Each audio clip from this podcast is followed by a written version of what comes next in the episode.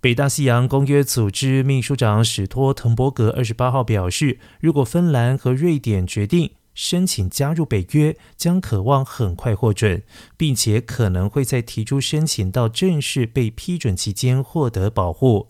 史托滕伯格发表这番言论之际，芬兰和瑞典民众支持加入北约以应对俄罗斯入侵乌克兰的呼声越来越高。两国媒体猜测。他们可能会在下月中提出申请加入。